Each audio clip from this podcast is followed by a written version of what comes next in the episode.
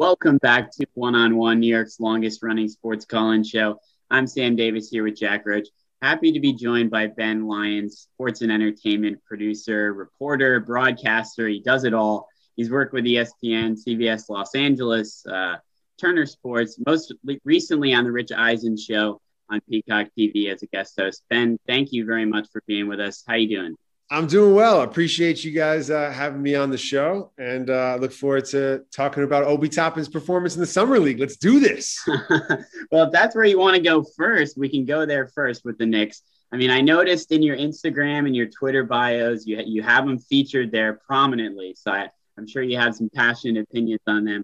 I want to start with the offseason before we get into the summer league here. Of course, you got Kemba Walker and Evan Fournier coming along. You got Julius Randle re-signings, Derrick Rose, all the others are back. What were your thoughts on the Knicks offseason and, and kind of what are the expectations going forward here for this Knicks team? Man, I'm still coming down from last season. My face hurts from smiling, as Ben Affleck says in Boiler Room, because nobody expected that last year. Had the privilege of watching a lot of the games sitting next to my dad and, and felt a real connection to a lot of these guys. And you see the heart and the effort. That's what they won on last year. Uh, it wasn't just pure talent. Um, and hopefully they build on that, man. But it's been a minute, you know, it's been from Kenny Walker to Bill Walker. Now we got Kemba Walker. Hopefully one of them is Luke Skywalker because they need a hero, man, because it's been too long. And I just want one in my lifetime. You know, player development has not been a thing historically in New York. The last player they drafted that they re signed was Charlie Ward. It's ridiculous. Who was a Heisman Trophy winner, wasn't even a point guard. They haven't had a player that they drafted and said, you know what, he's getting better. Let's keep him here. They haven't done that since Charlie Ward. So to see Obi Toppin and Immanuel Quickley take a little bit of a leap in the summer league and, and show their aggression and play well and and get better, uh, that's a big step for this team. So I'm excited. Still no expectations. Still playing with house money. Still don't know who RJ Barrett's dentist is. It's phenomenal. It's phenomenal teeth. Great smile. He was finally 21. He was born the day I graduated high school. So I think it's destiny with RJ Barrett. He's my favorite right now. So we'll see what happens, but I'm very much looking forward to the season. You mentioned Obi Top, And I just want to give a quick shout out because Fordham plays Dayton in basketball. I had the opportunity to see him uh, play up front. I went on the road, um, but just your reactions to the summer league. You know, looking out for the rookies, Deuce McBride, Quentin Grimes. Just what's your takeaway from the summer league and the future outlook on this team? Well, first of all, summer league is a rite of passage for any basketball fan. If you have the privilege to get out to Vegas, please, please go. It's it's a it's an amazing time because you do get to see these guys up close and you see them add wrinkles to their games, especially the second year guys who are coming in and trying to you know, get better. So for Obi, it's about finding his spots where he's comfortable. There are times in the offense last year he looked lost or he'd drift to the three point line. But here, if you, you, saw him rim run, you saw him, you know, get out in transition, you saw him find his spots in the half court. So I think it's for him, it's about just timing, and you saw some of that in play. But man, I was out in Vegas when Kevin Knox was the summer league MVP, and everybody thought he was the next dude. So let's all calm down and relax. Uh, it's a special place. The league's done an awesome job with giving fans access. Um, and you know, going to NBA game, as you guys know, it's expensive. You know, I joke, I say I have the Spike Lee seats, but it's the NYU, you know, film school Spike Lee seats because to go to a Knick game, even when they're 20 games under 500, still costs half of the rent. So to go to summer league and get a chance to see these guys and walk around the concourse and run into legends and WNBA stars. It's a really special basketball experience. And uh, I was happy to see the NBA bring it back this year.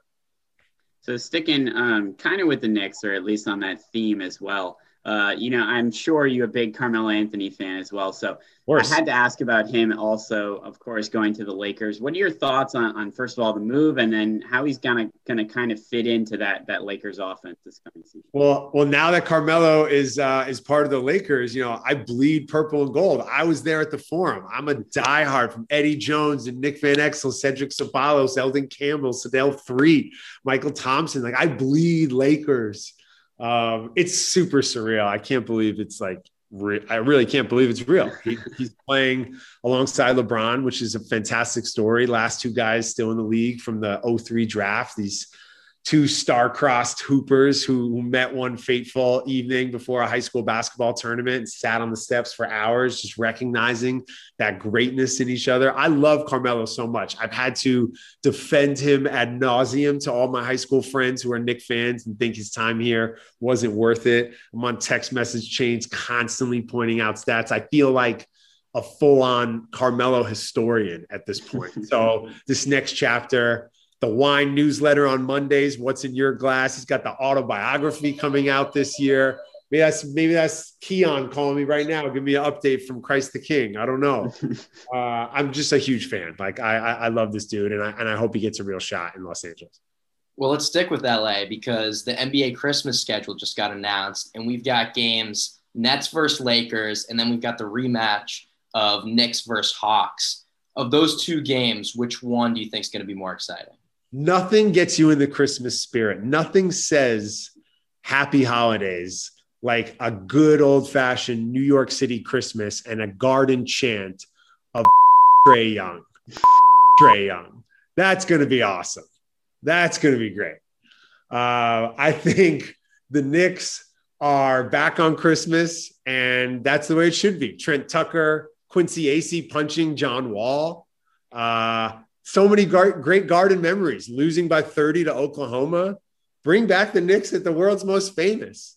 Um, I'm very excited for the Knicks uh, to be back on Christmas, but of course it's the 12 p.m. game, which don't forget on the West Coast is breakfast, so everybody's out hiking and nobody's watching. Like the matinee, it's the real games are Brooklyn and Los Angeles, and and that's going to be big time. I hope everybody's healthy. That's the thing. You know, we don't want to see Tyler Johnson versus Talen Horton Tucker. Like we want to see Kevin Durant and Anthony Davis and Carmelo and all the guys. So I hope everybody's healthy. You just mentioned health, and I want to jump off on that, especially with the Lakers and Nets. I mean, are they the favorites if they're healthy? And, and kind of going off that as well, is can you expect like the big three to be fully healthy? Is that a reasonable expectation to have, considering they really haven't played a whole lot together in Brooklyn? No, it's season? not. It's not. Guys don't get healthier as they get older. I love those dudes. Everybody's rooting for them to be out there, but seven games last year, and it was a weird season, obviously. So we'll see how they come back this year. But Kyrie's missed four out of the last six postseasons. Kyrie's missed significant time throughout his career. And I love the dude. He's amazing when he's out there, but availability is a skill set in life. You guys are available today to do this interview. I really appreciate it. No, seriously. So are you. So are you. yeah. If neither of if all three of us aren't available, yeah. it doesn't happen. Yeah. And we don't celebrate availability in life or in the NBA like we do shooting and rebounding and ball handling. RJ Barrett played all 72 games last year. Like Jokic played all 72 last year. That's why he was the MVP. I think you have to be in the lineup. You in life, you got to be there. So the idea of them together is amazing. And the moments we see it, there's the team couldn't get out of the second round last year. See what Patty Mills does outside of San Antonio. Blake Griffin's a year older. Um, they're really high on uh, on on this dude. who's is Claxton at center? Like they're really high on this dude. You know, they let Jarrett Allen go. They're not getting a lot out of DeAndre Jordan. Joe Harris didn't make big shots. Is Steve Nash the right coach for them? There's a lot of questions at Brooklyn. It's not a layup and a foregone conclusion that they're going to get back there. I mean, you know, or even get there to the NBA Finals. You mentioned RJ Barrett and you know his, his dentist. Are you, you, guys agree with me on this? He's a phenomenal smile. Yeah, I'm glad you brought that up because that's something that people need to pay more attention to. I think. Yo, who are these NBA dentists? you live in LA and you're trying to, and you move from New York and you're looking for a new family dentist. Every dentist tells you they were the dentist for Showtime. They're like, oh, I was Byron Scott's dentist, or I like did James Worthy's wisdom teeth. Like, and you're like, I don't know if that means I should give you my business, but that's cool. I feel like the NBA dentists now are crushing. Like these guys have phenomenal smiles. Next time we have credentials for a Knicks game, that'll be the first question we ask. Yo, what's your daily? What's your daily teeth routine, RJ? Are you flossing, or what kind of using Toms? Like no fluoride, right? I don't know. I, I, I don't have the answers. I wish I did. When you get this credential, you find out for us. These are the things that I think about when I'm watching NBA basketball. well, RJ Barrett, you know, and his perfect smile was a big reason why the Knicks won 41 games last year, finished fourth place in the Eastern Conference. Um, and I think that was a bit of an over performance to, to some people. Now we've seen them, you know, make the playoffs. What are kind of those expectations for the team this year, and can they build on that? I feel like there's two conversations that happen around the New York Knicks. There's the national media one, the hype, the crazy Stephen A. screaming conversation. And then there's self loathing New York Knicks fans who have seen this movie before and understand that a seven seed and a first round knockout is probably in the cards. But guess what? It's been so bad for so long Lou Amundson, Travis Ware, Shandon Anderson, Michael Doleac, Clarence Weatherspoon, Mike Sweetney. Like this is this is terrible history of basketball the last 20 years. So just the fact that they're in the mix, I think, is awesome. I would love to see them be uh, back in the playoffs. I'd love to see them win a playoff series. That's a great goal to have.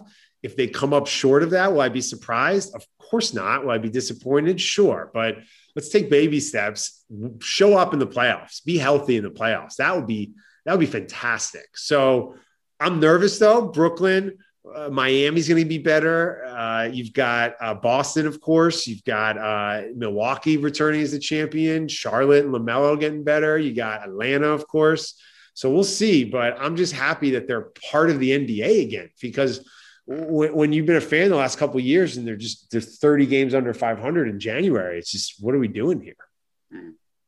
Well, I want to switch over to baseball here for a minute. We've got two teams in New York that are trending in opposite directions, to say the least. You have the New York Yankees playing a lot better baseball, riding kind of that momentum maybe from the trade deadline, while the Mets are plummeting and plummeting fast. So, looking ahead to the playoffs for those teams, uh, maybe I'll start with the Yankees and then give me uh, your thoughts on the Mets too. But where do the Yankees fall? Uh, are they a wild card team? Do they jump ahead and go forward towards the division? There certainly seem like they could. And then the Mets on the other side, do they still have a chance in that division at all?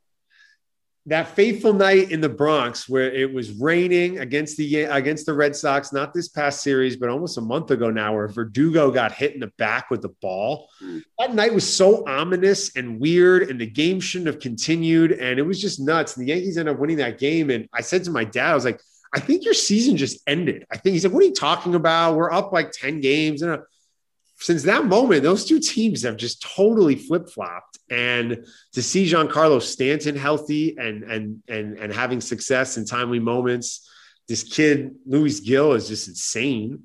And they're riding high right now. They figured it out. They stuck it out. It was, it was not looking good there for them. So, I expect them to continue right now and, and, go on a run to the postseason. The Mets are a mess, and like I love when Met fans have that little false sense of hope because I feel a kindred spirit as a Knick fan. You know, it takes me back to the. That's what the Mets give. They give a little slight chance of hope. Slight chance. When, the, when, when, they were trying to come back uh, like after the Dwight Gooden and Darryl Strawberry like era, and they tried to sell Met fans on Bobby Bonilla and Brett Saberhagen and Vince Coleman, and it was a disaster and it reminds me of that. And uh, you know, there's something I love about that that Met fan who who keeps pushing the boulder up the hill. And I don't think you know with the deGrom's like health and everything, like I don't think uh, they're gonna they're gonna be able to to really figure it out and right the ship and do anything meaningful this year. We heard you speak about the Field of Dreams Yankees White Sox game as a guest host of the Rich Eisen show. How much of a hit was that for Major League Baseball? And just what was that experience like for you, you know, hosting that show? Man, I appreciate it. Thanks for thanks for listening. And and as far as the game goes, I thought it was a huge win for Major League Baseball. I don't know why Rich's producer Chris Brockman was so against it. Uh, mm-hmm. it was the biggest television audience for a regular season game in ten years, and I think baseball and the conversation around bringing young people into the game modernizing the game. They got to lean into that nostalgia. That's what makes it dope. Like, and if young people can wrap their arms around that and connect with the previous generation and share that feeling of that sort of Norman Rockwell Americana, that's what baseball has. Lean into that in a way that still celebrates the talent of today. To see the walk-offs, to see Judge go yard, to see the stars shine on that stage. It worked out, man. It played into the magic of baseball. They didn't get a stinker. And uh, I hope other sports follow suit. I'd love to see an NBA game at the Rucker, at the Drew League, at Hoops in the Sun. I'd love to see an NFL game at a, on an Army base or at a Friday Night Lights high school, you know, down in Texas or something. Um, so I, I, think it was awesome. And as far as the Eisen go, show goes, I mean, guys, it's like I won a contest. It's like, oh, did you, you want to have like a giant Starship Enterprise of a set and have a whole team to make you sound smart? And what a fun time in the sports calendar with the Olympics and the NBA finals. I always, I always equate where I was in my life with that NBA finals. I, I, can think of who I was with, who I was dating, what I was working on, where I was listening or watching. And so this Bucks Suns series will always have a special place in my heart because I got to come in and hang out with those guys every day and, and talk about how Bobby Portis is an NBA champion now. So I uh, I really enjoy that time. And Rich is somebody we can all learn from in this hustle. You know, he's a guy who does it with kindness and compassion. Michigan man, big, big football guy, family guy, and couldn't have been nicer and more supportive to the point where I was like, really? You sure? I can go on your show and just scream about Carmelo Anthony all day? Like, okay, I'm gonna do that. So uh, he was awesome. Yeah, it was really, it was really fun. Here with Ben Lyons, sports producer and reporter for CBS LA and ESPN. Uh, I want to look at the NFL briefly here uh, with the Giants and their improved receiving corps, and now the the narrative around them has been it's time for Daniel Jones to really prove himself, and this is the year for him to take a step up. Do you see it that way, and how do you kind of see the Giants fitting into the NFC East? You know, it's wide open and it's go time for these young quarterbacks. You know, the days of stashing guys for a few years, I think, are over. Maybe a stash a guy for a year, like a Pat Mahomes situation. They're talking about that, maybe even with Trevor Lawrence after the tough outing. I saw Keyshawn asking for that the other day, but no, it's go time for Daniel Jones. And the NFC East is wide open. They brought in weapons. Uh, you can turn it around super fast in the NFL. You get Saquon back healthy.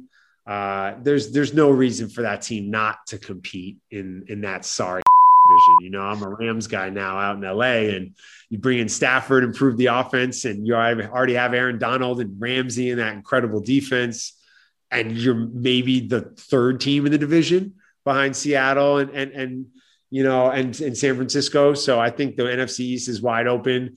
Giant fans, you know, they've got that old kind of traditional thing going for them and and the legacy and and we know that they don't have that like scummy edge to them that you see in other fan bases. For a long time, I was a diehard Eagles fan and went to some games down there at the vet and at the Linc that were terrifying. It truly felt like I was on the set of Mad Max not fun. I don't like that energy at sporting events. As a Rams guy, I hated seeing that video the other night of the Rams and Chargers fans fighting like that at preseason. It's ridiculous. You would go to a football game with your family and not get knocked in the teeth. and the giant energy doesn't seem to have that. Like when I tap into it, and my friends who are Giant fans. So uh, I don't know. I think they're gonna. I think they're definitely gonna compete, and it is go time for for Daniel Jones for sure. Let's let's get him. Let's get him on the clock. Why not? you briefly mentioned Seattle, and for some reason, I just can't separate Jamal Adams from from New York sports. How should Jets fans react to this four-year, seventy million contract? He's the highest paid safety in the history of the game. Look, there's a natural connection between Seattle and the Jets. Think of Pete Carroll. Now you think Jamal Adams. It's like me with Melo. You got to root for him, man. He got he, he got his bag, and he's going to get a chance to compete at with Russell Wilson leading that team, I think I think it's it's hard in sports, but you got to root for him in the game of life, and uh, it provides an opportunity, you know, for the next man up to ingratiate himself into your hearts. You know, from Revis Island to Jamal Adams, and now whoever the next dude is up for the Jets, you guys will you guys will make that connection. But I feel like that's sports, and it's something you realize you get older, and it's also why you appreciate these guys who do play for the same team for so long and do have that connection. When you see Troy Polamalu go in with the Steelers, you know, it's a reminder that that's special. It doesn't happen in sports all the time. So I think he's gonna he's gonna have a lot of success out there with Bobby Wagner, who I love, and and uh, that's always a place I've wanted to see a game. I've never had the privilege of being a 12th man, but that that that would be a lot of fun out there if you get a game that doesn't rain. But shouts out to Jamal Adams for getting paid. Speaking of, of, of the Jets here, I mean, with Zach Wilson, we've briefly seen, of course, very briefly, uh, what he's going to be as a Jet going forward. But I just wanted to get your impressions on him, what you kind of expect from him in year one here, obviously early for him, and you can't expect too much with the way the Jets are right now. But what do you expect from Zach Wilson? Bro, you look older than Zach Wilson. that says a lot because I don't really look old anyway. So that, you, that if you, if the two of you were walking into a bar and I was a bouncer, I'd ask for his ID. Okay, so I don't know what to expect with that kid. I don't know what's going on with the line.